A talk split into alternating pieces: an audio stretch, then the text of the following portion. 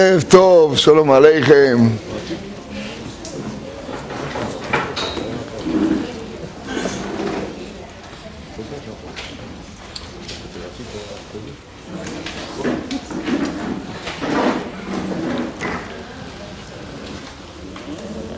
גדולה הכנסת אורחים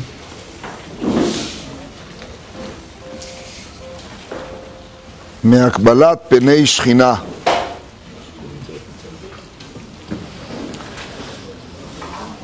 כך מביא רש"י המפורסם בתחילת הפרשה על פי הפירוש שבו פונה אברהם אל הקדוש ברוך הוא ואומר לו, ויאמר השם, אם נא מצאתי חן בעיניך, אל נא תעבור מעל עבדיך, באת, כמו שרש"י מסביר, לבקר את החולה, אבל הגיעו הנה עכשיו אורחים, ועל פי הפירוש הזה של רש"י, הפנייה של אברהם, ויאמר א', ד', נ', י', היא פנייה אל הקדוש ברוך הוא.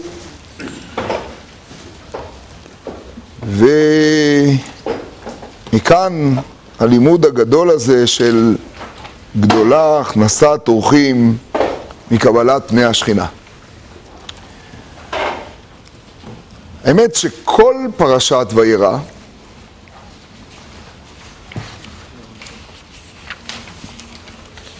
בעצם עסוקה בחסד. אני מיד אסביר, חסד ואנטי חסד. הכנסת אורחים,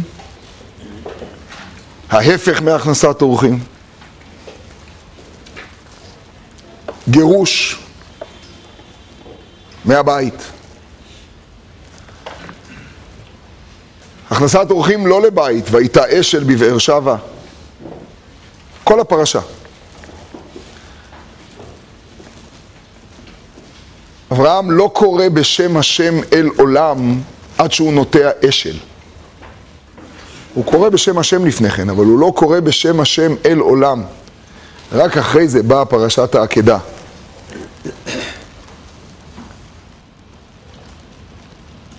בתוך הפרשה מתואר הגירוש של הגר וישמעאל, אבל בפרשת חיי שרה יתואר איך הם חוזרים, גם הגר וגם ישמעאל, הביתה אל אברהם. קטורה, ישמעאל. מעבר לזה, הפרשה עוסקת לא רק בהכנסת אורחים, שנדבר עליה עוד שנייה, אלא בכלל בכל המציאות של עניים ועשירים בעולם. הזכרנו בשיעור הקצרצר לפני התפילה את המשנה של ארבע מידות באדם ואת המידה של האומר שלי, שלי ושלך, שלך, שיש אומרים שזו מידת סדום.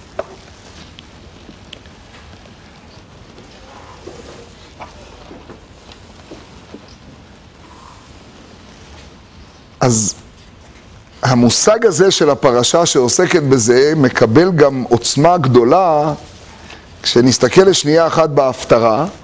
לא ניכנס אליה עכשיו, רק נזכיר אותה לרגע אחד כי היא מדהימה. ההפטרה פותחת ב"ואישה אחת מנשי בני הנביאים", אצלנו בעמוד 58, ובדרך כלל שמים לב לחלק השני של ההפטרה, ששם מסופר על האישה בשונם, שאלישע עובר והיא עושה עליית קיר קטנה, זוכרים את הסיפור כולם, נכון? והילד שם, שבא מתוך הברכה של אלישע, הילד מת, היא רצה אל הנביא, כל הסיפור, ו... אמרנו, אמרנו בהתחלה. הזכרנו, הזכרנו, הזכרנו, הזכרנו הרב אלישע, והזכרנו את זה שההפטרה היא זאת. אז אה, כל ההפטרה, אם כן, מזכירה ועוסקת בחלק הזה, אבל מי שישים לב רק רגע שלא יתבלבל, זה החצי השני של ההפטרה. להפטרה יש חלק ראשון, פעם דיברנו על זה. לא נאריך בו, אני רק רוצה שנשים אליו לב. כל החלק הראשון של ההפטרה בכלל לא מדבר על זה. החלק השני של ההפטרה תמיד מזכיר לכולם את פרשת העקידה. הילד שמת, ואחרי זה חי, וכל הסיפור הגדול, אבל יש להפטרה חצי ראשון.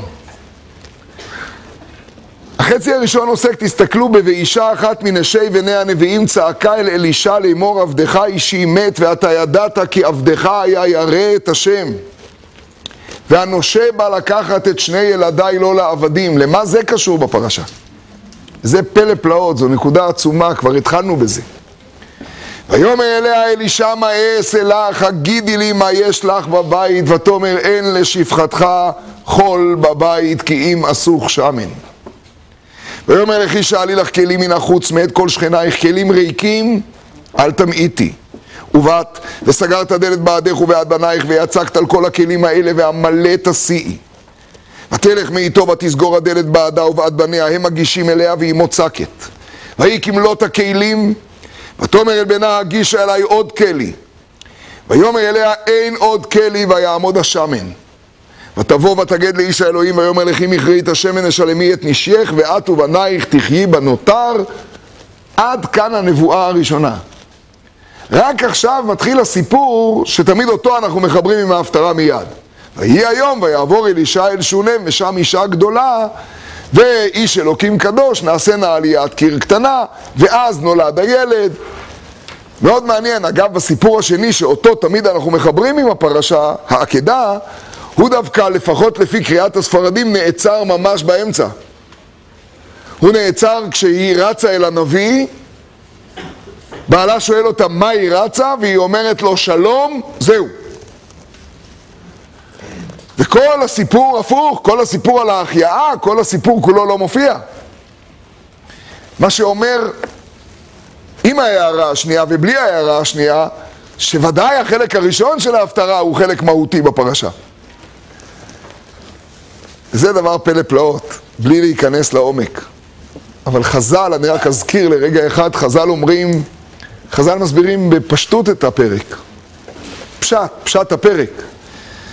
ואישה אחת מנשי בני הנביאים, אישה מוכרת, מנשי בני הנביאים, צעקה אל אלישע לאמור עבדך אישי מת. עבדך אישי, זאת אומרת מדובר במישהו שהוא מכיר אותו, הוא עבדך. ואתה ידעת כי עבדך היה ירא את השם. יראת אלוקים, גם זה יש בפרשה.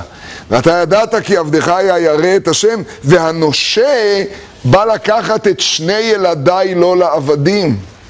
אז מה את רוצה מאלישע? לכי למשרד הרווחה, מה עכשיו את רוצה לעשות? ואיזה נושה בא לקחת ילדים לעבדים? חז"ל אומרים פה דבר שהוא כל כך פשט, הוא כל כך הפסוקים עצמם. האיש הזה שעליו מדברת האישה, קראו לו עובדיהו, שהוא היה האיש אשר על בית אחאב. והוא כך מסופר, הוא האיש שבשקט הזין וחלקל את הנביאים בזמן אחאב ואיזבל כשהם הרגו את כל הנביאים. ואז באותם הימים של אליהו, לעובדיהו יש תפקיד אדיר. אבל בשביל לעשות את זה צריך מחתרת, ובשביל לעשות את זה צריך סיכון עצום, ובשביל לעשות את זה צריך הון עתק. הוא מכלכל 200 נביאים, איך עושים את זה? חז"ל מספרים שעובדיהו, שהיה המנכ"ל של אחאב, מצליח לשחד ולעשות עסקים. וככה לשלם מה שצריך לשלם, אבל שימשיכו להיות בעולם נביאי אמת. ובשלב מסוים הוא מת, וכבר אין בממלכה את השוחד שניתן מתחת לשולחן, ואז מגיע יהורם בן אחאב הנושה, ובא לקחת את הילדים לעבדים. שנה שעברה למדנו את זה במובן החסידי הפנימי של זה, מה זה הילדים ומה, אבל אני עכשיו בכוונה לומד רק פשט. בא לקחת את הילדים לעבדים, זה דבר לא ייאמן. אני לדעתי ההפטרה באה כדי להגיד שהסיפור על סדום יכול לחצות את הגבול גם אלינו. ההפטרה באה לדבר על מידת סדום, לא בסדום. זאת ממלכת ישראל, זאת ממלכת שומרון. למה היא לא רצה למשרד הרווחה? הוא ת"פ המלך. למי היא תלך? אז היא הולכת אל הנביא. והיא צועקת אל הנביא, עבדך אישי מת. ואתה ידעת כי עבדך היה ירא את השם. והנושה בא לקחת את שני ילדיי לו לעבדים. ואז הנביא עושה דבר שצריך לנתח אותו לעומק. איך זה קשור לפרשה? מה אתה רוצה? אתה רוצה לעשות נס, תעשה נס, הרי יש פה נס עצום. נכון? הנס הוא שהוא אומר לה להביא כלים ואין כלום, יש לה רק אסוך שמן. אז אם אתה רוצה לעשות נס, תעשה נס. בשביל מה צריך כלים וצריך שכנים? מה כל הרעיון של הנס פה? אבל זה דבר פלאי. ויאמר אליה אלישע, מה אעשה לך? מה זה מה אעשה לך? היא, היא רוצה עזרה. ומיד הוא עוצר את השאלה וכאילו מסביר את עצמו, הגידי לי מה יש לך בבית. אני לא אעשה כלום אם אין מה להיאחז בו. והיא אומרת, אין לשפחתך חול בבית, אין כלום. אבל גם היא מתקנת מיד, יש. מה יש? אסוך שמן. אסוך שמן. עוד יש אסוך אחד שאפשר להבעיר בו שמן. שם אולי יבער משהו בעולם, אסוך, אבל האסוך ריק, אין שמן. אסוך שמן. איזשהו כלי בטח שכבר גם בפח לא היה מקום לזרוק אותו, אז הוא נשאר. כלים אחרים גם אין לך?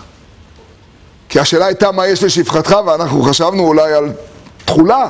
כלים, מסתבר שגם כלים אין, אין כלום. כנראה כל מה שיש נמכר. זאת האישה שהייתה אשתו של עובדיהו, המיליונר, האיש אשר על בית אחאב, הצדקת שיחד עם בעלה מחזיקה את הנביאים במחתרת. ויאמר לכי שאלי לך כלים מן החוץ מאת כל שכנייך, כלים ריקים אל תמעיטי. זה לא פשוט. עכשיו לצאת אל השכנים זה לא פשוט נפשית. אני לא במצב הנפשי עכשיו לצאת אל השכנים, אולי מתחבאת עכשיו, לא מאחורי הדלת בכלל. לא רוצה להראות את עצמי בכלל. ותשימו לב להוראה של הנביא. כל שכנייך, אני אבדוק אם יש שכן שפספסת. זה כבר ממש לא נעים. כלומר, יש בטח איזה שכנה אחת, שתיים שבאות לפעמים. כל שכנייך. כל שכנייך. כלים ריקים אל תמעיטי.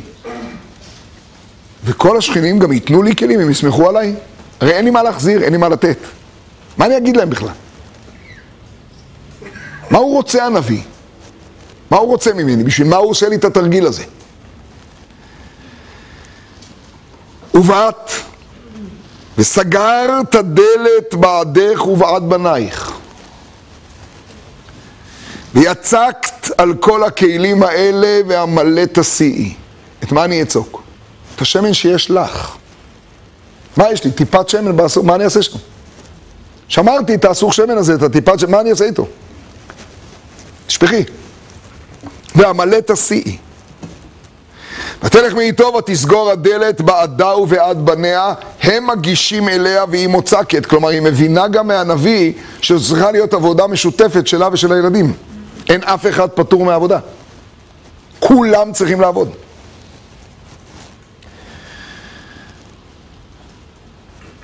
ויהי כמלות הכלים, היא סוגרת את הדלת בעדה ובעד בניה. מעניין מאוד, היא סוגרת, היא נכנסת, הדלת סגורה. לא מזכיר לכם משהו בפרשה? תיבת נוח. תיבת נוח, אבל אני בפרשת וירא. סדום! הדלת סגורה! לוט! ואת הדלת סגרו! מחוץ לדלת, אוי ואבוי אם נראה פה משהו. ואת הדלת סגרו, בסנוורים הולכים להכות. זה שתי בנות ופה זה שתי בנים. זה, לא, זה מדהים, הכל, הכל, הכל פה. רגע. ויהי כי מלות הכלים ותאמר אל בנה הגישה אליי עוד כלי. ויאמר אליה אין עוד כלי. גש הלאה. הגישה, גש הלאה. ויעמוד השמן. ותבוא יתגד לאיש האלוהים ויאמר, מה עכשיו התרגיל? לכי מכרי את השמן. זאת אומרת, התגברת לה ללכת אל כל השכנות. יופי, עכשיו תקימי בסטה. תפתחי חנות, מה זה חנות? אני בורחת מאחורי הקיר, אף אחד לא יכול לראות, אני... מה, מה אתה מדבר? מה אתה רוצה מהחיים שלי? לכי מכרי את השמן ושלמי את נשייך.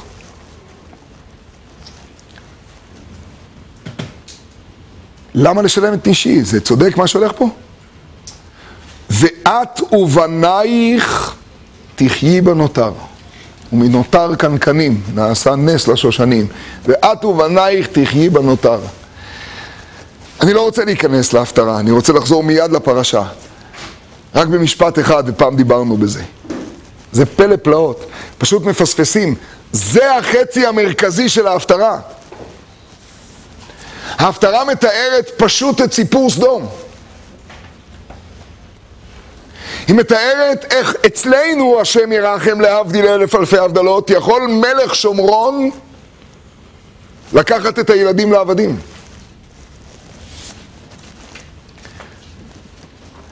וכשהילדים באים להילקח לעבדים, כי אין אה, מוצרים לתת להוצאה לפועל, אז לוקחים ילדים בשביל ההוצאה לפועל. מה הבעיה? ואין עם מי להילחם, כי המערכת, זאת המערכת, כי הכל אטום. וכשהכל אטום נדמה לך שאין שום סיכוי לכלום. המערכת כל כך אטומה שהיא לא תוותר על תשלום נשייך עד הפרוטה האחרונה. אלישע לא מנסה לשנות את זה. כי התפקיד שלו הוא לא לשנות את המערכת. אלישע מנסה לעשות דבר אחר לגמרי.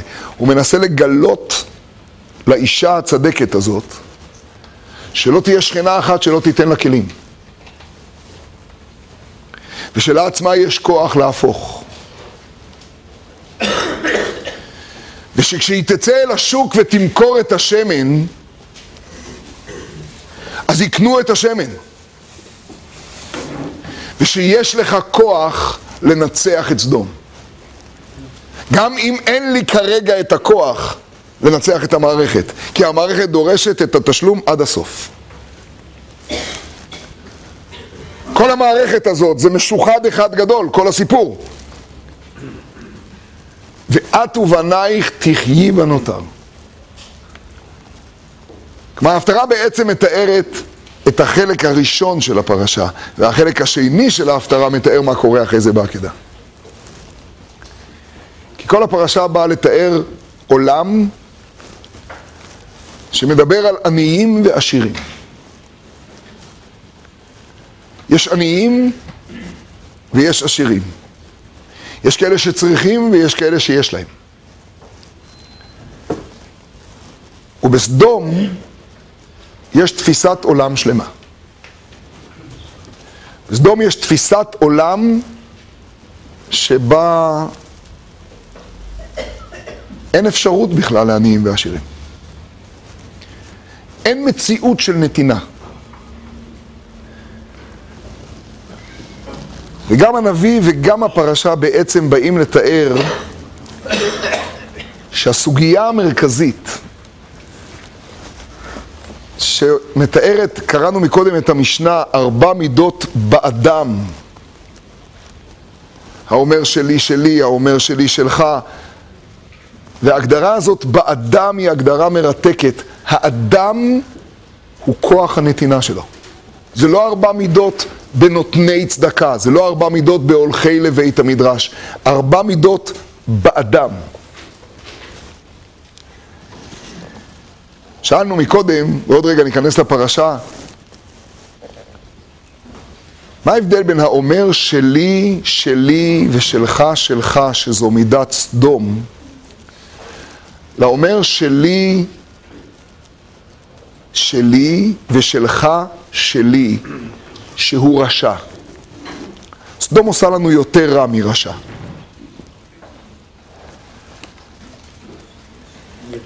אתם יודעים,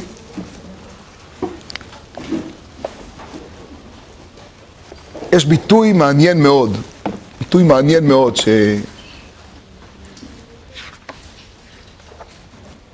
יענה גם על שאלה נוספת ששאלנו מקודם. שאלנו, הרי הרשע לכאורה לא אמור לעניין אותנו במסכת אבות. מסכת אבות באה ללמד אותנו על איך להיות חסיד.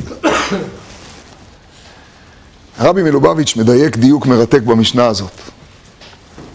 הוא אומר, תשימו לב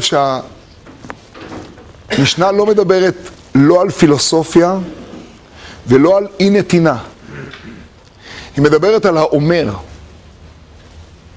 מאוד ייתכן שהאומר הזה נותן, אבל הוא אומר תפיסה. האומר שלי, שלי, ושלך, שלך, אומר את הדבר הבא. הוא אומר, אלוקים נתן לי את זה, ואלוקים נתן לך את זה. אלוקים נתן לך להיות עני, ואלוקים נתן לי להיות עשיר. האומר שלי, שלי ושלך, שלך. האומר שלי, שלי ושלך, שלי, אומר דבר אחר לגמרי. הוא אומר, שמה ששלי, שלי ושלך, שלי, הוא רוצה לקחת את הכל. אבל הוא לא אומר שאלוקים ברא את העולם כך שאני קיבלתי טוב, אתה קיבלת רע, וכך אלוקים רוצה שהעולם יהיה. האומר שלי, שלי ושלך, שלך, אומר שזהו הרצון האלוקי.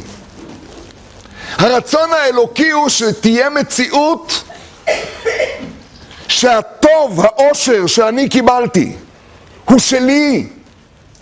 כלומר, זה לא שהקדוש ברוך הוא נתן לי ודרכי זה צריך להגיע אליך. זה לא שהקדוש ברוך הוא מחלק את זה, הקדוש ברוך הוא בנה את העולם כמות שהוא. ואין לנו שום תפקיד לעשות בו. העולם כמות שהוא, הוא העולם, ואל תשנה אותו. הוא העולם הנכון, הוא העולם הצודק, הוא העולם כמות שהוא. לפעמים המידה הזו יכולה להיות מידה בינונית, לפעמים המידה הזו יכולה להיות מידה מאוד מסודרת. אבל המידה הזו מבטלת בעצם, בעצם בעומק בעומק, את המהות של העולם. המהות של העולם זה שכל העולם הזה בנוי זה דבר עמוק מאוד. מזה שהעולם בנוי ממשפיע ומקבל. כל העולם בנוי מ... קוראים לזה בפנימיות יותר, משמש וירח. כל העולם בנוי מזכר ונקבה, מייחוד שעל ידי שהם מתחברים ביחד, נוצר דבר חדש בעולם. דבר חדש שעוד לא היה. זאת נקודה מאוד מאוד עמוקה. אם יש לכם את החוברות, אני רוצה לקרוא ביחד כמה שורות ש... ש... חושב שזו המהפכה פה. המאמר הזה הוא מאמר של הרבי מהר"ש, שנאמר בתרכ"ח. כמה זה? מאה? מאה חמישים שנה? מאה חמישים ואחת שנים?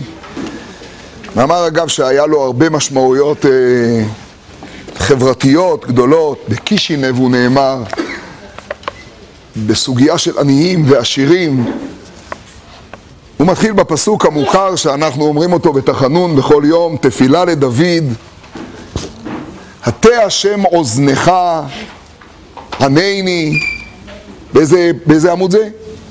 19. 19. 19, זה המאמר של פרשת וירא. הטה השם אוזנך ענני כי עני ואביון אני. דוד המלך הרבה פעמים קורא לעצמו עני. תפילה לעני כי יעטוף.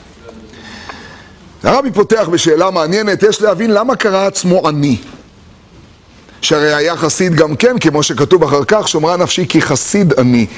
ולמה קרא עצמו עני, והוא אומר משפט מעניין מאוד, שהרי באמת עני הוא הפך מדרגת החסיד. שהרי אמרו רבותינו זיכרונם לברכה, חוץ מהעני הפיזי, הגשמי, אין עני אלא בדעת.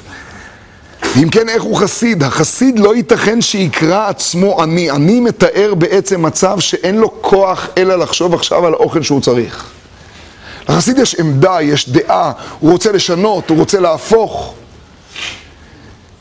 ודוד המלך חוזר פעמים בלי סוף על זה שהוא עני, ויש מי שמסבירים תפילה לעני כי יעטוף, הוא רוצה להיות עני. הוא רוצה להתפלל תפילה של עני, שוועת עניים אתה תשמע. מה זה העני הזה? איך אפשר, מה, מה ההגדרה? מה זה עני ומה זה חסיד? לאט לאט. וגם מהו עניין שאמר, עטה השם אוזנך ענני כי עני ואביון אני. שמשמע שמבקש שיטה השם אוזנו לענות לו על בקשתו, זה מחמת הטעם שהוא עני ואביון. מה גודל מעלת העני כל כך? אני, הבנתי, אבל למה זה מעלה כל כך גדולה בתפילה? והסיום, גם יש להבין מה שאמרו רבותינו זיכרונם לברכה, גמרא מדהימה, יאה עניותא לישראל כברזה סומקה לסוסיה חיברה. זה ביטוי מרתק במסכת חגיגה, אבל הוא משונה כל כך. התרגום שלו זה יפה עניות לישראל. כמו איזה תכשיט יפה, כרצועה אדומה לסוס לבן, כברזה סומקה רצועה. לסוס לבן, כמו שהסוס הלבן, הרצועה האדומה שבאה עליו עושה איזה, איזה תכשיט מיוחד, יפה, סוס מהודר, כך י... העניות בישראל היא מעלה. יאה עניותא לישראל. מה המעלה של עניות? הרי זה לא השאיפה, משיח צריך להיות עשיר וחכם, משה רבינו נביא צריך להיות עשיר וחכם, מה זה המעלה הזאת? אני מבין שעניות היא מצב קשה, שצריך להתקדם ממנו ושצריך לתת בו, אבל יש מעלה. אגב, הגמרא שמה במקור שלה מביאה פסוק אה, שמתאר, הנה צרפתיך כצרוף כסף, בחרתיך בכור עוני והגמרא אומרת, מלמד, ביטוי פלאי, שחזר הקדוש ברוך הוא על כל המידות הטובות ליתן לישראל, ולא מצא אלא עניות. שכוייך. מה, מה, מה זה? מה טוב בלהיות עני? איזה צד חיובי יש בלהיות עני? מה, מה הרעיון בכלל? וכאן מגיע מה שמופיע שם באות ב', נקרא שורות בודדות ממנו. והנה מתחילה יש להבין, אולי שאלת השאלות של כל, אה, של כל אחד בעולם. למה ברא הקודש ברוך הוא עניים, והעני צריך לקבל מהעשיר? למה לא לסדר את העולם מסודר? דוד המלך כבר שאל את זה במדרש ידוע, למה לא בראת את העולם שווה? שאלה פשוטה. למה לא ברא שיהיו כולם שווים, ולכל הפחות, שלא יצטרך העני לקבל מהעשיר, אלא שיקבלו כולם השפעתם מלמעלה וכולי. שאלה גדולה. השאלה הזו נשאלת בגמרא כבר, היא לא שאלה חדשה. השאלה הזו נשאלת בגמרא על ידי טורנוסרופוס, שבא אל רבי עקיבא ושואל אותו שאלה מעניינת מאוד, אם אלוהיכם אוהב עניים, מפני מה אינו מפרנסן? מה, מה, מה הוא רוצה? שיפרנס אותם. כל כך אוהב אותם, שיפרנס אותם. ויש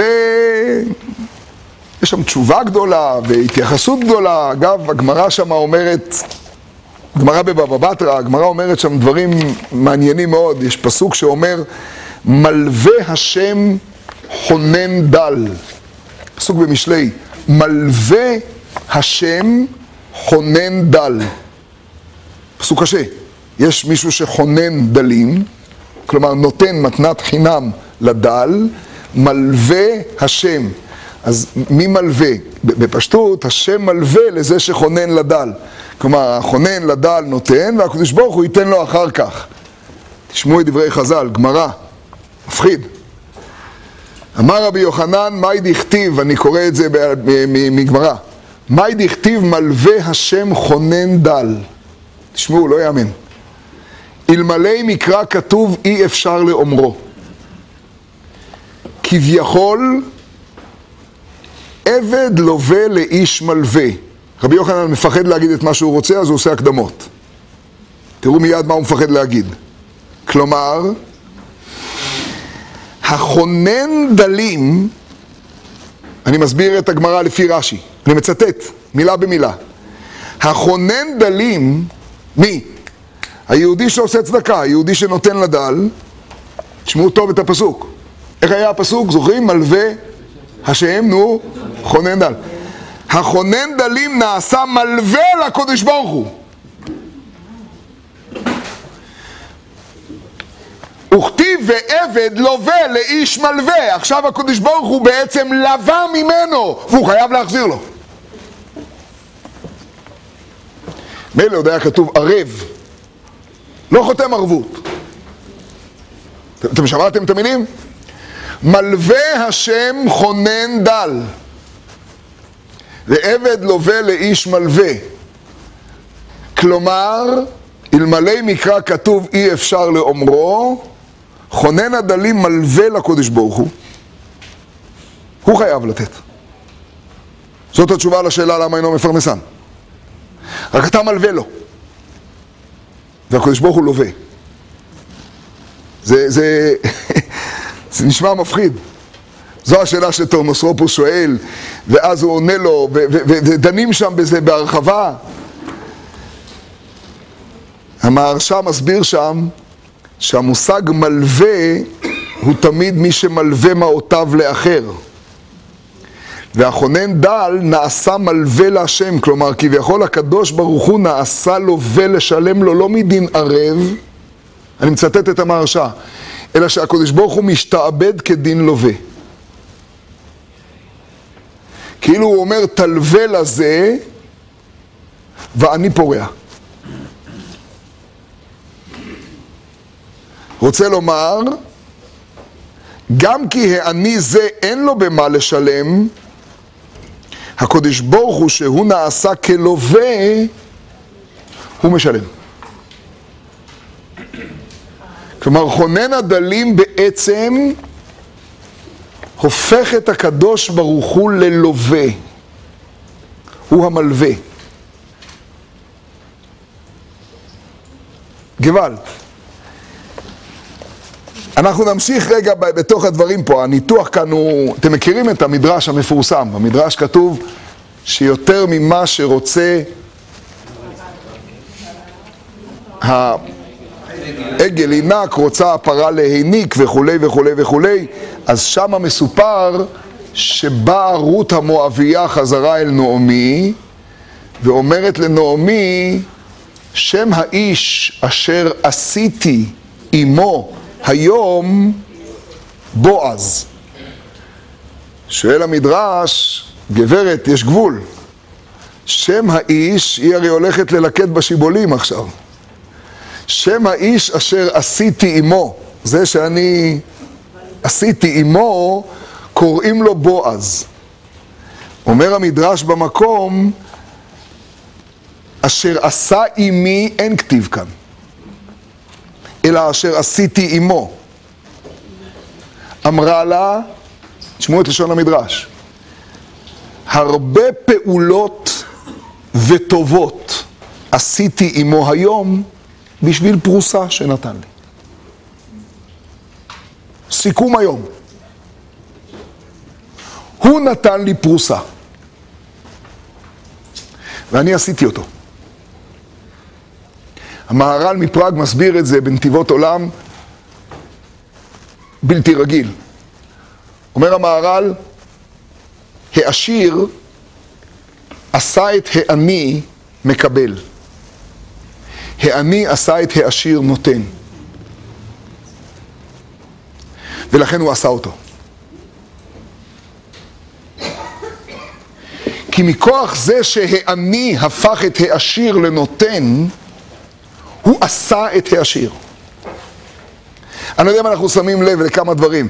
כלומר, חונן הדלים מלווה לקודש ברוך הוא, הוא משנה את המציאות בעולם. הוא הופך את הקודש ברוך הוא ללווה שמתחייב לפרוע. זה מעמד משפטי. העני עושה את העשיר. זו לא ההתייחסות הפילוסופית הרגילה. משהו פה צריך לקבל הבנה. כשפרשה שלמה עוסקת בזה שבעצם כל הסיפור של אברהם זה הכוח לתת, וכל האנטיתזה זה סדום. כשהתפיסה היא שבעולם צריכה להיות נתינה וקבלה, אני עוד לא נכנס לעולם של העני, לשם אני רוצה להיכנס עוד שנייה. כי העני יצטרך לשאול בשלב מסוים, אחרי שנגיד את הדברים החשובים והגדולים האלה, אבל למה אני צריך לסבול? אני יצעק. אבל לפני שאני אצעק אני רוצה להבין את השיטה. בואו נראה רגע את האות ב', מי שיש לפניהם, מי שאין לפניהם אני קורא חלקים, זה דברים פלאיים. והנה מתחילה יש להבין למה ברא הקדוש ברוך הוא עניים ואני צריך לקבל מהעשיר. למה לא ברא שיהיו הכל שווים ולכל פחות שלא יהיה צריך העני לקבל מהעשיר. אלא שיקבלו כולם, השפעתם מלמעלה. זה שתי שאלות. למה לא שווה? וב', למה אחד מקבל השפעה מלמעלה והשני לא מקבל השפעה מלמעלה? זו כבר שאלה הרבה יותר גדולה. באה יונה עם עלה זית טרף בפיה, זוכרים את רש"י? שאומר עלה זית טרף בפיה, זה לא עלה זית טרף בפיה שהיא אכלה אותו, אלא עלה זית טרף בפיה, מאמר הוציאה מפיה, בפיה היה דיבור, והיא באה ואמרה מעדיפה מה? מעדיפה את המרירות של הזית מהקדוש ברוך הוא, ולא מתנות בשר ודם מבשר ודם. מוטב יהיו מזונותיי מרורין כזית. אז למה בעצם יש עניין שאדם יקבל מאדם? מה רוצה הקדוש ברוך הוא פה? אני מבין מה עושה אני לעשיר, אבל עכשיו אני העני. מה, מה אתה, א', מה אתה רוצה ממני? למה אני צריך לסבול פה בכל הסוגיה? ב', מה הרעיון שמישהו כן מקבל השפעה ומישהו מקבל אותה? מה הרעיון? איך זה מרומם, איך זה הופך בעצם, תשמעו, זה דבר שצריך להעמיק בו, איך זה הופך את השם ללווה, איך זה יוצר מצב ש... מה קורה פה? והניתוח של הרבי מהר"ש בכמה שורות.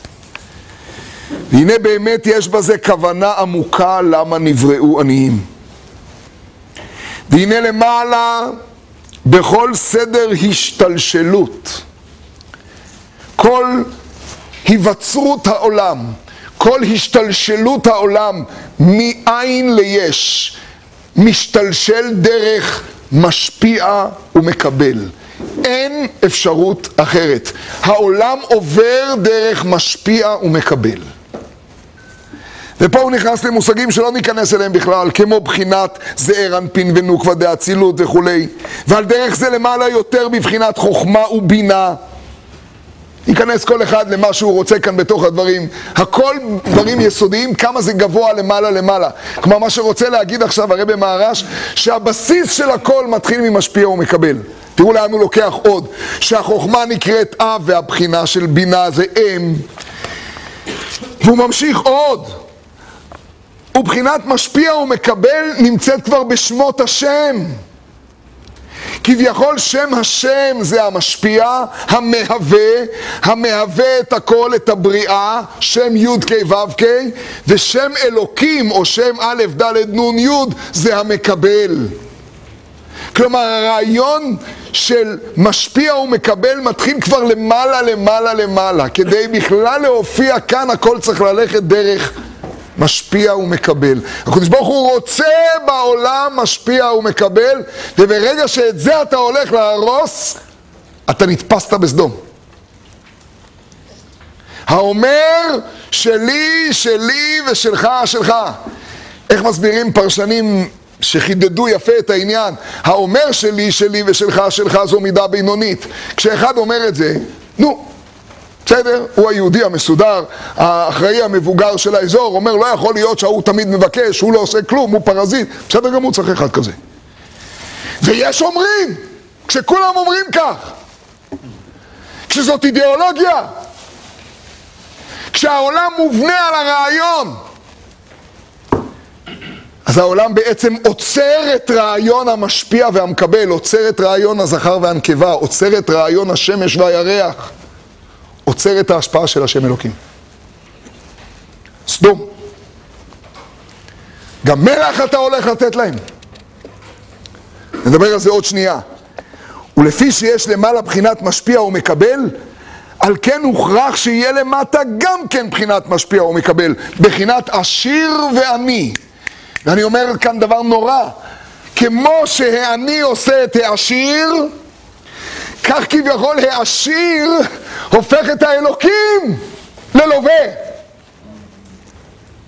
ומייצר אוצרות אחרים, תפיסות אחרות, אלוקות בהופעה אחרת בעולם. ולחסום את זה, זה מלא הארץ חמאס. זה סדום. ועל ידי ייחוד עשיר ועני בחינת משפיע ומקבל. על ידי זה נעשה למעלה גם כן בחינת ייחוד משפיע ומקבל, ייחוד שם הוויה בשם אלוקים. אני לא חותר להבין פה את כל הפרטים, אני רק מז... הדבר מובן כל כך שלא צריך להסביר אותו יותר.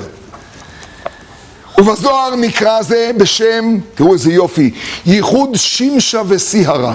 שמשה וסיהרה זה הייחוד של השמש והירח. והנה סיהרה נקראת בשם עמי. דוד המלך זה הלבנה, שהצליח אתמול בתוך הגשם לברך ברכת הלבנה, אם לא צריך השבוע ככה עוד להספיק. דוד המלך זה הלבנה, אני. עוד נדבר על העני של דוד המלך. הלבנה, שאין לה מעצמה כלום. ושאלנו את עצמנו איך מסתדר העני עם החסיד. עוד נדבר על זה. והנה סיהרה נקראת בשם עני, דסיהרה לית לה מגרמה כלום, לירח אין כלום משלו. שאין לה שום אור בפני עצמה, כי אם שמקבלת מאור השמש. נמצא ששורש העני והעשיר נמשך משמשה וסיהרה. ולפי שסיהרה לית לה מגרמה כלום, על כן עני לית לי מגרמי כלום. הרעיון שעומד מאחורי הכל זה התפיסה הפנימית שכל דבר פה בעולם יש לו שורש למעלה. ופה בעולם אתה יכול להשפיע למעלה. כי חלק השם עמו יעקב חבל, נחלתו. אתם יודעים מה זה חבל? זה שכשאתה מנענע אותו למטה, הוא מתנענע למעלה. איך היה אומר האדמו"ר הזקן? דע מה למעלה מקף ממך. המה שלמעלה זה ממך. כי המבנה הוא אותו מבנה. עכשיו, המבנה לא נוצר פה. זה אגב בכל דבר, זה לא כל כך קשה להבין את זה, זה בכל דבר. האדם הריאלי, לפעמים קשה לו לתפוס את זה, אבל דווקא היום אפשר להיפתח לזה הרבה יותר. כשהתורה אומרת שור, אז ברור ששור זה יצור עם, עם ארבע רגליים שעושה מו והולך באחו. וזה גם השור של המרכבה שנמצא למעלה במחזה של יחזקאל? או שזה כבר לא לגמרי? זאת אומרת, אתה מוכן לקבל את זה ששור יכול לעבור כמה שלבים? אגב, אם שור זה רק אחד שהולך עם ארבע רגליים ועושה מו. אז סתם שאלה מעניינת, מה רצו המלאכים עם התורה הזאת? לעשות מו באחו? הרי הם לא הולכים באחו, אז בשביל מה הם צריכים? 90% מהתורה לא רלוונטית. אלא אם כן אתה מוכן לקבל את הנחת היסוד הכי פשוטה בעולם, שלכל דבר יש שורש למעלה. פה הוא מופיע באופן הכי גשמי, זה פיזיקה פשוטה. פה הוא מופיע באופן הכי גשמי, אבל הגשמיות הזאת למעלה היא הרבה יותר רוחנית, היא הרבה יותר עדינה. ככל שזה יותר למעלה, כך שהזכר והנקבה שאתה מכיר פה, שמקיימים את העולם, זה השמש והירח. ומבחינה שהיא יותר גבוהה זה השם ואלוקים. ההשפעות האלה. ולך פה למטה, כמו שלשלת, מזה באה המילה השתלשלות, יש אפשרות להזיז את החבל. ותזוזת החבל החזקה ביותר מתרחשת על ידי המשפיע והמקבל. איך אומרת הגמרא? שרבי אבא היה נותן, רבי ירמיה, היה נותן פרוטה לעני לפני התפילה ואחר כך מתפלל. שנאמר, אני בצדק אחזה פניך, אשבעה בהקיץ תמונתך, ומכאן ההלכה, שנותנים פרוטה, שלוש פרוטות, כל מיני דינים שלפני התפילה. היה אומר, אני בצדק אחזה פניך, צדק מלשון צדקה, אשבעה בהקיץ תמונתך. יפה? יפה? לכן נתן צדקה לפני, יהיב פרוטה. לא הבנתי, הבנתי שאתה שיחקת עם צדק וצדקה, זה הבנתי. יפה, וזה רעיון גדול, שצדקה זה צדק, זה הבנתי. אבל הפסוק מדבר על אשבעה בהקיץ תמונתך, הוא לא מדבר על תפילה, הוא מדבר על נבואה. מה, מה אתה מערבב את שני הנושאים? זה שני נושאים בכלל. תחזיקו טוב. רבי ירמיה היה נותן פרוטה לעני כדי שהתפילה שלו תהיה נבואה. אני בצדק אחזה פניך, אז כשאחזה פניך אשבעה בהקיץ תמונתך. לאן יכולה להגיע תפילה? זה תלוי בצדקה שנתת לפני כן. כי באותה שנייה שאתה לא קולט את רעיון המקבל והנותן, באותה שנייה שלא תפסת שפה יש לך פעולה בעולם שמייצרת מציאות אלוקית אחרת, לזה קוראים נבואה. הקודש ברוך הוא יהפוך להיות לווה. איזה אומץ בשביל... זה רבי יוחנן בגמרא בבבא בתרא. זה הגדרה בהלכה.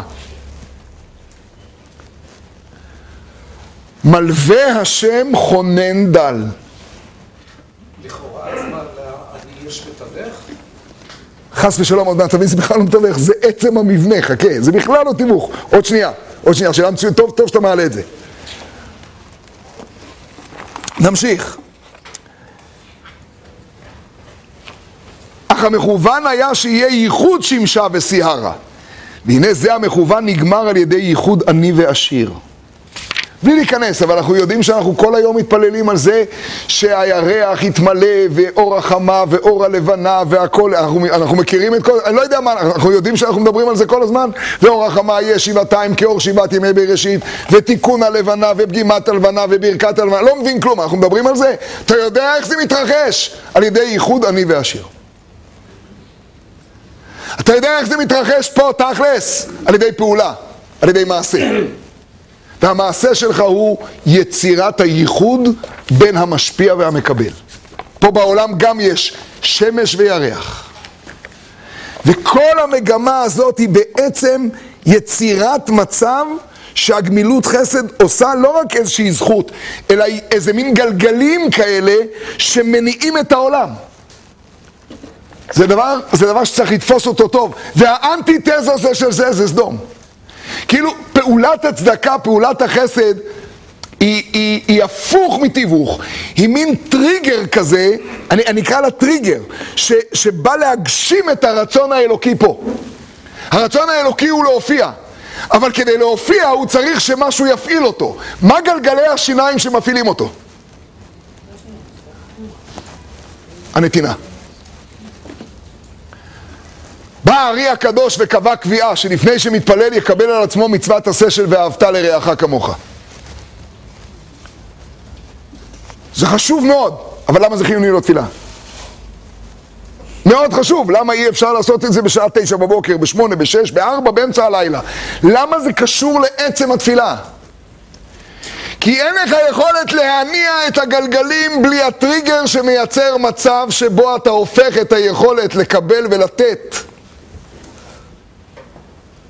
ולעשות ייחוד שנקרא בפנימיות ייחוד שמשה וסיירה. ואת הייחוד הזה אתה יכול ליצור.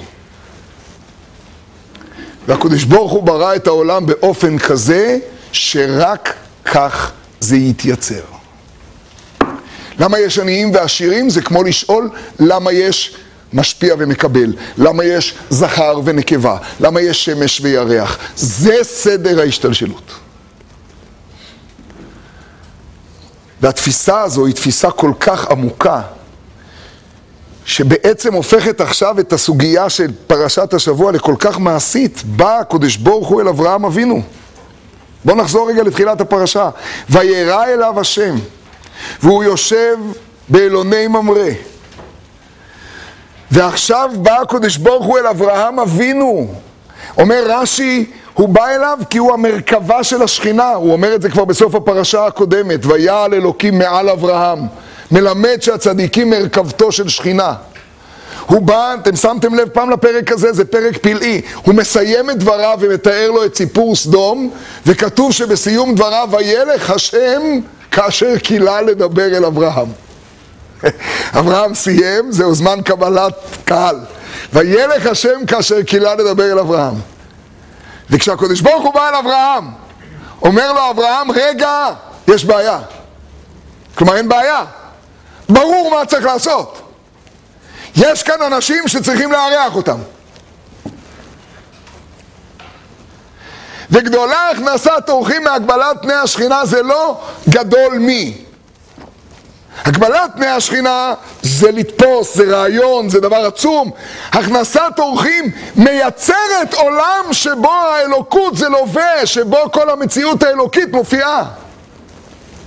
שהגלגלים של ייחוד שמשה וסיארה נעשים, ואם הבאת לי עכשיו כאן הכנסת אורחים, אז ברור שזה מה שאני צריך לעשות. השם, אנא תעבור מעל עבדיך. אני חוזר עוד רגע, אני מפעיל עכשיו את הרעיון, את הרצון האלוקי. הרצון האלוקי הוא זה. לכן אברהם שהוא מרכבה לשכינה, יושב פתח האוהל כחום היום. מי ביקש ממך לשבת? הבנתי, יבואו אורחים, תקבל אותם. דיברנו הבוקר על המושג הזה בעברית, הכנסת אורחים. אני לא יודע אם יש עוד שפה שבה אומרים את הביטוי הזה. הכנסת אורחים. הכנסת אורחים, למרות שאת האורחים מלינים, משקים, מאכילים, המושג הוא הכנסה. אמרנו הבוקר שאורח מפורש בספר שופטים, אורח בא מהמילה אורח. In English it's guest ו-that's way ואני לא יודע מה הקשר. בעברית אורח זה זה שהולך באורח. עכשיו במילים שלנו נקח את זה לעומק. והוא רוצה להתייחד במשהו. הוא רוצה להיות חלק. הוא רוצה להיכנס. בשני מושגים אני מכיר לגבי בית את המילה הכנסה. פלא פלאות, הכנסת אורחים והכניסה אל תוך ביתו. באישות. זה דבר פלאי. הכנסת אורחים זה ייחוד של משפיע ומקבל.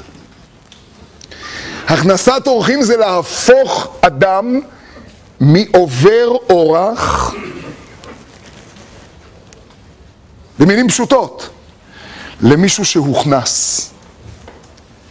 זאת הסיבה היחידה שאצל אברהם אבינו הכנסת אורחים היא בכלל לא המושג חסד במובן הקלאסי. כשהוא נוטע אשל אז הוא נותן לאורחים פירות ומאכיל אותם לוקסוסים ועושה להם כל מיני uh, תוכניות תרבות שם. חז"ל אומרים שהיה סנהדרין שהייתה עושה בירורים וכל... אני מבין שחסד פירושו, אני צריך מים, תן לי מים. הכנסת אורחים זה מושג אחר לגמרי לגמרי. אני אופיע את האלוקות בעולם דרך זה שאני אייצר בעולם את ההבנה של הייחוד, של נתינה וקבלה, שאני הופך לנותן, שכל אחד הופך לנותן, שאין בכלל מציאות שבה אין נותן ומקבל. מופיע במנהגי אשכנז סיפור מרתק היסטורי, זה רעיון לגבאים, סיפור מעניין מאוד, על כמה קהילות שבהם היו עושים קמחא דפסחא. ומופיע שהייתה בקהילה רשימה עם שני צדדים. מצד אחד היה ברשימה את אלה שנותנים, ובצד השני את אלה שצריכים לקבל. ואם היה איזשהו מישהו שיש לו ועוד היה לו קשה קצת לתת, אז חיכו עד זמן מסוים, ואם לא, הכניסו אותו לרשימת המקבלים. אין אפשרות שלישית. אין אפשרות שלישית. כלומר, אם אתה לא נותן, סימן שאתה צריך לקבל. אין אפשרות אחרת. הקדוש ברוך הוא ברא את העולם בנתינה וקבלה. אין, אין אפשרות אחרת. אפשרות אחרת פירושו סדום. לעניות דעתי זאת הסיבה, הזכרתי את זה הבוקר, זאת הסיבה של המלח. טוב, אתה רוצה להסביר את נציב מלח, אז אתה מביא לי דרשה על במלח לקטה, היא רצתה, הוא ביקש מלח לבזר, ואם זה היה נציב פפריקה, אז היית אומר פפריקה, מה, מה? מלח, מלח. דבר על העניין, אוכל, לחם. יכול להיות שהיא לא התנגדה שהוא ייתן להם אוכל, אבל אל תיתן להם מלח, בסוף הם יבקשו גם צ'ילי. מה כל אחד ייקח פה מה שבא לו? מלח! כמה מלח אתה רוצה? תאכל מה שנתנו ותשתוק. תאכל ותגיד תודה שנתתי. תאכל ותהיה לטוב. כמה פעמים אנחנו חיים כך? מלח. הנה עשתה נציב מלח. מלח! ולוט מגדיר, תני מעט מלח לאורחים. תני להם להרגיש שהם עושים את הבשר כמו שבא להם. בא להם מלח. ואת אחראית לתת להם מה שבא להם. מה זה צדק? זה חובה? לא. זה מייצר בעולם אפשרות להופיע את האלוקות. ובלי זה זה לא מופיע. זה דבר מופלא. אתם יודעים מהי הזעקה של העני בתפילה שלו? העני עומד עכשיו ואומר רק משפט אחד, את הכל הבנתי, הרעיון מצוין. למה אני? בוא נתחלף, ויהיה לי וורטים, ונעשה שיעור, ונדבר על דוכרא ונוקווה וסיירא ושמשה, אבל למה אני? אומר הרב במהר"ש בשם המאמר, הקדוש ברוך הוא אומר, אין לי מה לענות לו. שאלה עצומה. אתם מבינים מה מבקש דוד המלך? תן לי להיות אני במובן, תן לי להרגיש שאין לי ואין לי שום הסבר ללמה אין לי. אין לי כי הקודש ברוך הוא רוצה שאני אבכה. כי הקודש ברוך הוא רוצה שאני אתפלל. תן לי להרגיש את העוני הזה, אבל במובן העמוק של המילה. במובן, זה, זה, זה דבר כל כך עמוק, במובן של, את זה אני לא מבין למה, לא מבין, אבל אם הקדוש ברוך הוא רוצה שדרכי זה יופיע, זה דרכי יופיע, אבל אני צועק. ואז איזו תפילה זאת. תשמעו חלק מהמילים של המהר"ש על זה, חלק מהמילים, זה כל כך גדול.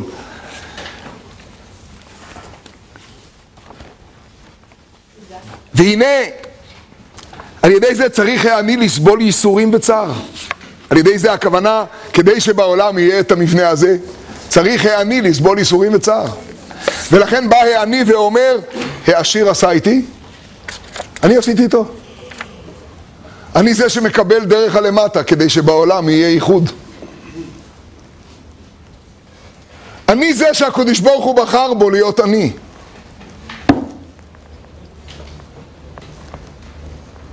אם אני הייתי יודע כך להתייחס במציאות, גם אל האני שבי וגם אל האני שבך.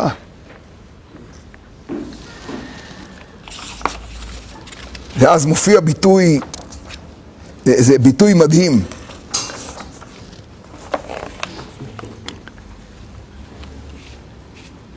והנה על ידי זה צריך העני לסבול ייסורים וצער. וזהו מה שכתוב, תפילה לעני כי יעטוף ולפני השם ישפוך שיחו. עכשיו לא צריך להוסיף כלום, רק לקרוא את המילים ובזה לעמוד, תראו איזה יופי. שיחו הוא לשון תרעומות. לפני השם ישפוך שיחו, תרעומת. תרעומת. שיש לעני תרעומות על הקודש ברוך הוא, למה צריך הוא לסבול צער וייסורים ולקבל מהעשיר. שבאמת אנו רואים שיש עניים שהם טובים מעשירים. אין שום סיבה שהוא יהיה עני, ואף על פי כן צריך לקבל מהעשיר.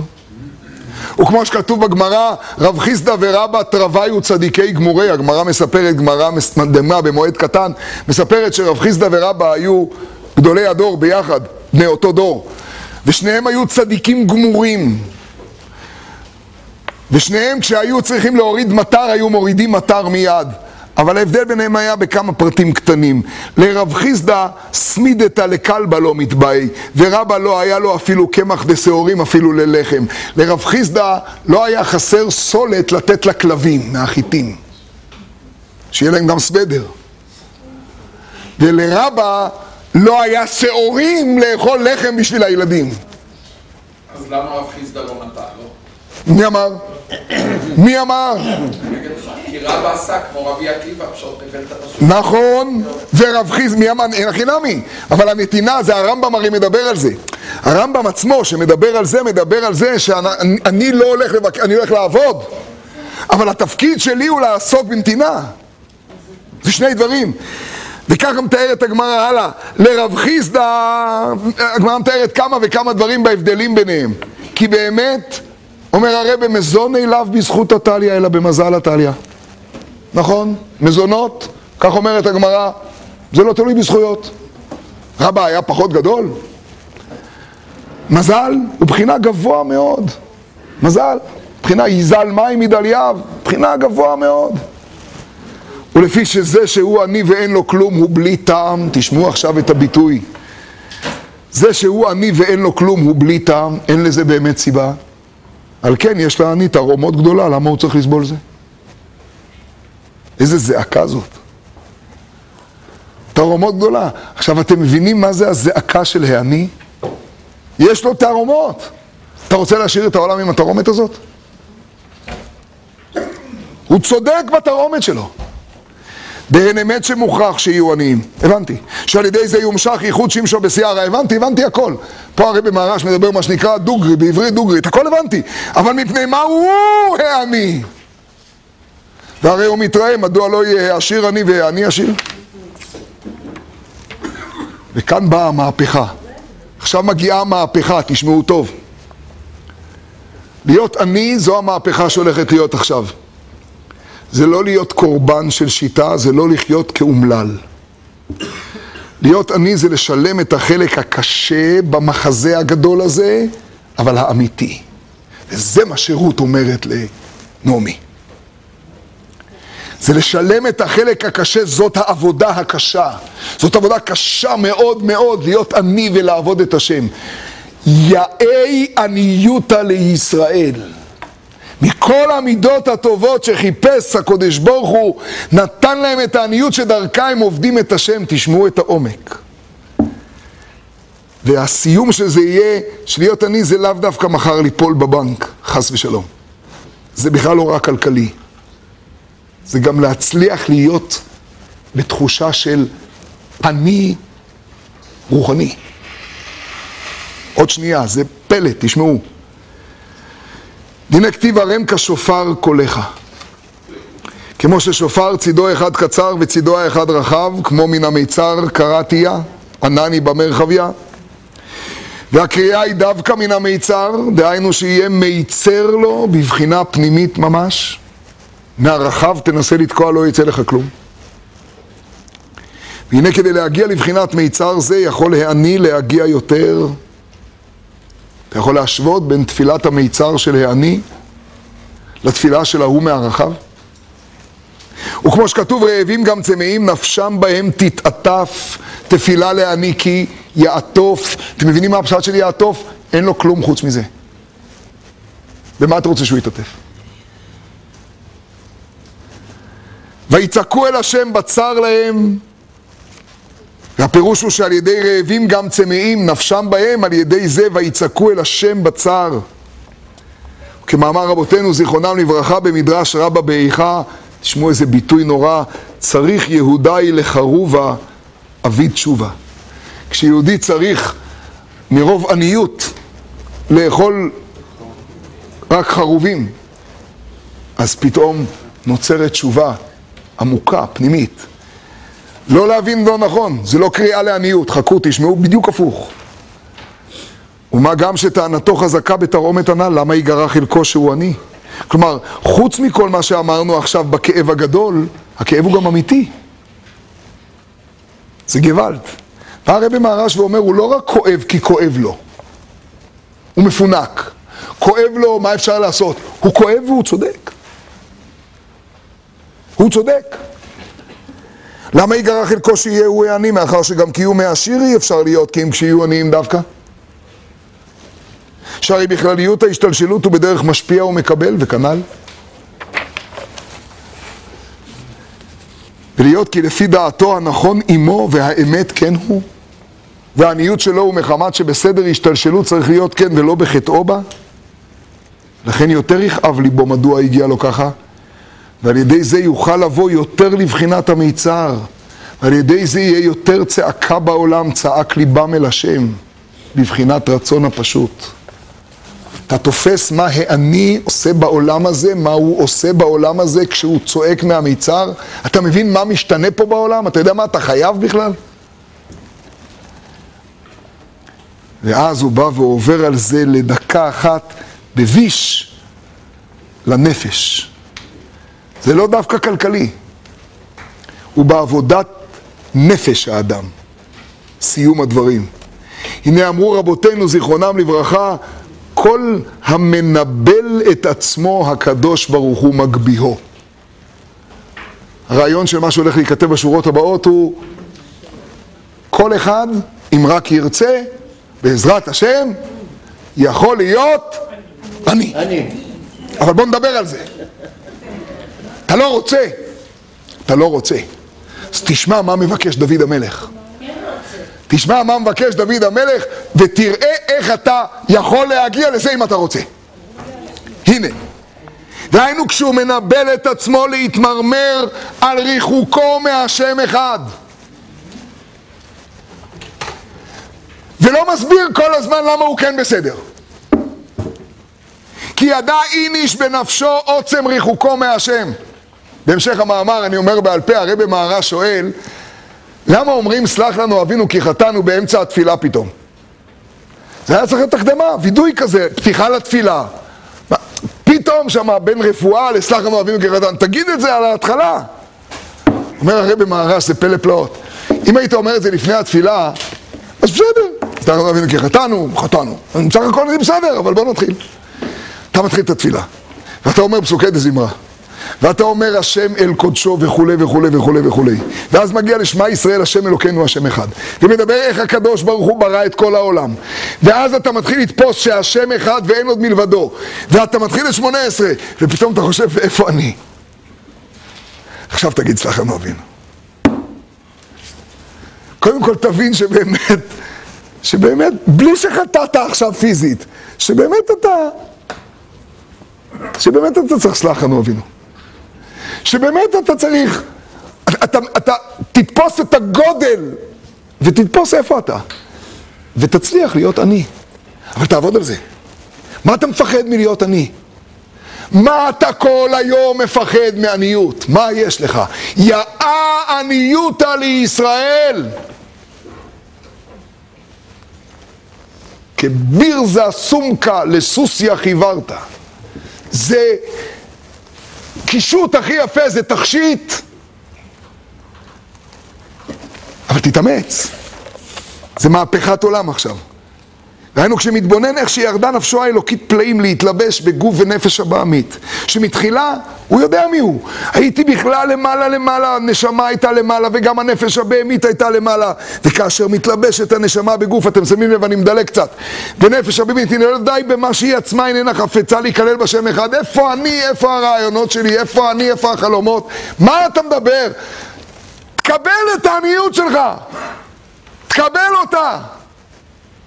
תקבל את המרחק, תתמרמר עליו. מר זה טוב, מר זה לא עצוב. אמרתי לכם פעם, כשהייתי ילד אהבתי רק מתוק. הייתי עושה תחרויות מי אוכל יותר קרמבו, וכמעט תמיד השתדלתי לנצח. היום אחרי אחד אני מתמוטט, מודה. אתם יודעים למה? כי אני צריך גם סחוג. אני צריך זיתים מרים. מר זה טוב! רק תינוקות אוהבים רק מתוק. ורק תינוקות רוחניים חושבים שהקדוש ברוך הוא אוהב רק צדיקים מתוקים. צדיקים ופלות. כאלה בלי ניסיונות, כאלה בלי עניות, פוצ'י מוצ'י כאלה, נסיכים מושלמים. רומן אנגלי. כתוב בזוהר הקדוש, ועשה לי מטעמים כאשר אהב אביך, ועשה לי מטעמים. אומר הזוהר הקדוש, ועשה לי מטעמים, תרי מטעמים איכה, מרירה ומתיקה. ואת שניהם אבא מבקש. רק ילדים, אתם מכירים את התרגיל איך מחזירים ילדים לשולחן? בשבת? רק קינוח. כל שאר הניסיונות, חבל על הזמן, שטויות. במיוחד אם אתה תתחיל להגיד דברי תורה, בכלל ילכו. קינוח ומתוק. את הרעיונות שלך אחרי זה על הצמחונות וגלידות קישואים, זה תעשה במנה הבאה. אתה רוצה אותם חזרה לשולחן? קינוח. אדם מבוגר רוצה קצת מר, חמוץ, חריף, מתוק, אם הוא נורמלי. אז מה אתה מפחד להיות עני? מה אתה מפחד להתמרמר? מה יש? מה יש? לא להתמרמר, להתבכיין, להתקרבן. לא מסכן. להתמרמר, איפה אני, מה שאומרים הילדים? איפה אני, איפה החלום? על מה אני מדבר? אני יודע איפה אני. סלח לנו אבינו, אל תגיד לי לפני התפילה, אז אתה בטח אומר לי הצהרות. כמו הצהרות מס. תגיד, סלח לנו אבינו, אחרי שאמרת שהקדוש ברוך הוא השם אלוקינו, השם אחד, אז תתחיל לחשוב אופי אתה. עכשיו תוציא את הסלח לנו אבינו. אתה קדוש, שמך קדוש, קדושים בכל יום יעללוך סלע. ועל מה אתה חושב עכשיו? הרי בסוף התפילה שלך, איך אומרים החבר'ה, צריך להגיד הגוימל כשחזרת מכל הטיולים שלך. אתה קדוש, שמך קדוש, אלוקינו, השם אחד. סלח לנו אבינו כי חטאנו. מה, מפחד? הוא חנון המרבה לסלוח. רק תהיה עני. מסיים. ולזה אמרו רבותינו זיכרונם לברכה, אני מדלג, כל המנבל את עצמו הקודש ברוך הוא מגביהו. אני מדלג, מדלג, ונמצא כי על ידי העוני שמתבונן איכשהו רחוק מאלוקות, שכמו העני ביתו ריקה מכל, כך הוא ריקה מבחינת המשכת אלוקות על ידי שפלות ומרירות זו הקודש ברוך הוא, שהוא סובב כל עלמין מגביהו. ואז מסיים, מסיים את הכל. הנה באמת כל אדם יכול לבוא למדרגת עני. כל אדם יכול לבוא למדרגת עני. זוכרים במה פתחנו היום? עני וחסיד עני, שומרה נפשי כי חסיד עני, אבל אני עני ואביון. והעניין הוא דהנה אני, זה לא האני שחשבנו בהתחלה, זה שהמקסימום שהוא יכול לחשוב זה מה אני אוכל היום בצהריים. זה הביטוי המעשי. האני הוא בחינת ענווה, ענות. וכמו שכתוב עני ורוכב על חמור, ותרגם יונתן בן עוזיאל עני ורוכב ענוותן. דהיינו לפי שענווה הוא בחינת שפלות וביטול, ועל ידי ענווה יכול להגיע למדרגת עני. על ידי הענווה הזו הוא גם ייתן צדקה. כשהיא חסרה לו, אז חסר את האפשרות להכניס פה את האלוקות, להפוך את ההשתלשלות הזאת למציאות. וזהו מה שכתוב במשה, והאיש משה ענב מאוד מכל האדם. היה חסיד יותר גדול, היה חכם יותר גדול, אבל הוא גם חכם וגם עני. עניו מאוד מכל האדם, כלומר שלפי שמשה אף שהיה בבחינת שמש. פני משה כפני חמה, אף על פי כן היה בו גם כן המעלה של בחינת ירח, סיהרה, שהוא בחינת עני. זהו שדוד אמר על עצמו כי עני ואביון עני. לפי שתפילת עני הוא מגיע למעלה מאוד, מחמת שעני מגיע לבחינת מיצר. תפילה לעני, תן לי להתפלל ולהגיע למיצר ולרצות את העניות הזאת. פתחנו ובזה עומדים. סדום זה סגירה של כל המערכת. סדום זה סגירה של התפילה. סדום זה סגירה של כל המערכת כולה. אברהם אבינו מתפלל על סדום, והוא רואה את סדום כקיטור הכבשן, ושם במערה בנותיו של לוט מביאות את לוט עליהן. זוכרים? ומשם מהמערה, בתפילות של אברהם, יוצא העני שעליו דיברנו. העניות, העני ורוכב על חמור, יוצא ברגע שסדום נהפכת ומופיעה הזעקה מהמצר. זעקה שנראית בהתחלה נוראית, אדם אין בארץ אשר יבוא עלינו. ואחרי זה הופכת ומתגלגלת ומתעדנת ומתקדשת עד שהיא מגיעה בסוף לזה שמגלה את הייחוד שמשה וסיהרה הזה. עד כאן. ערב טוב ומבורך.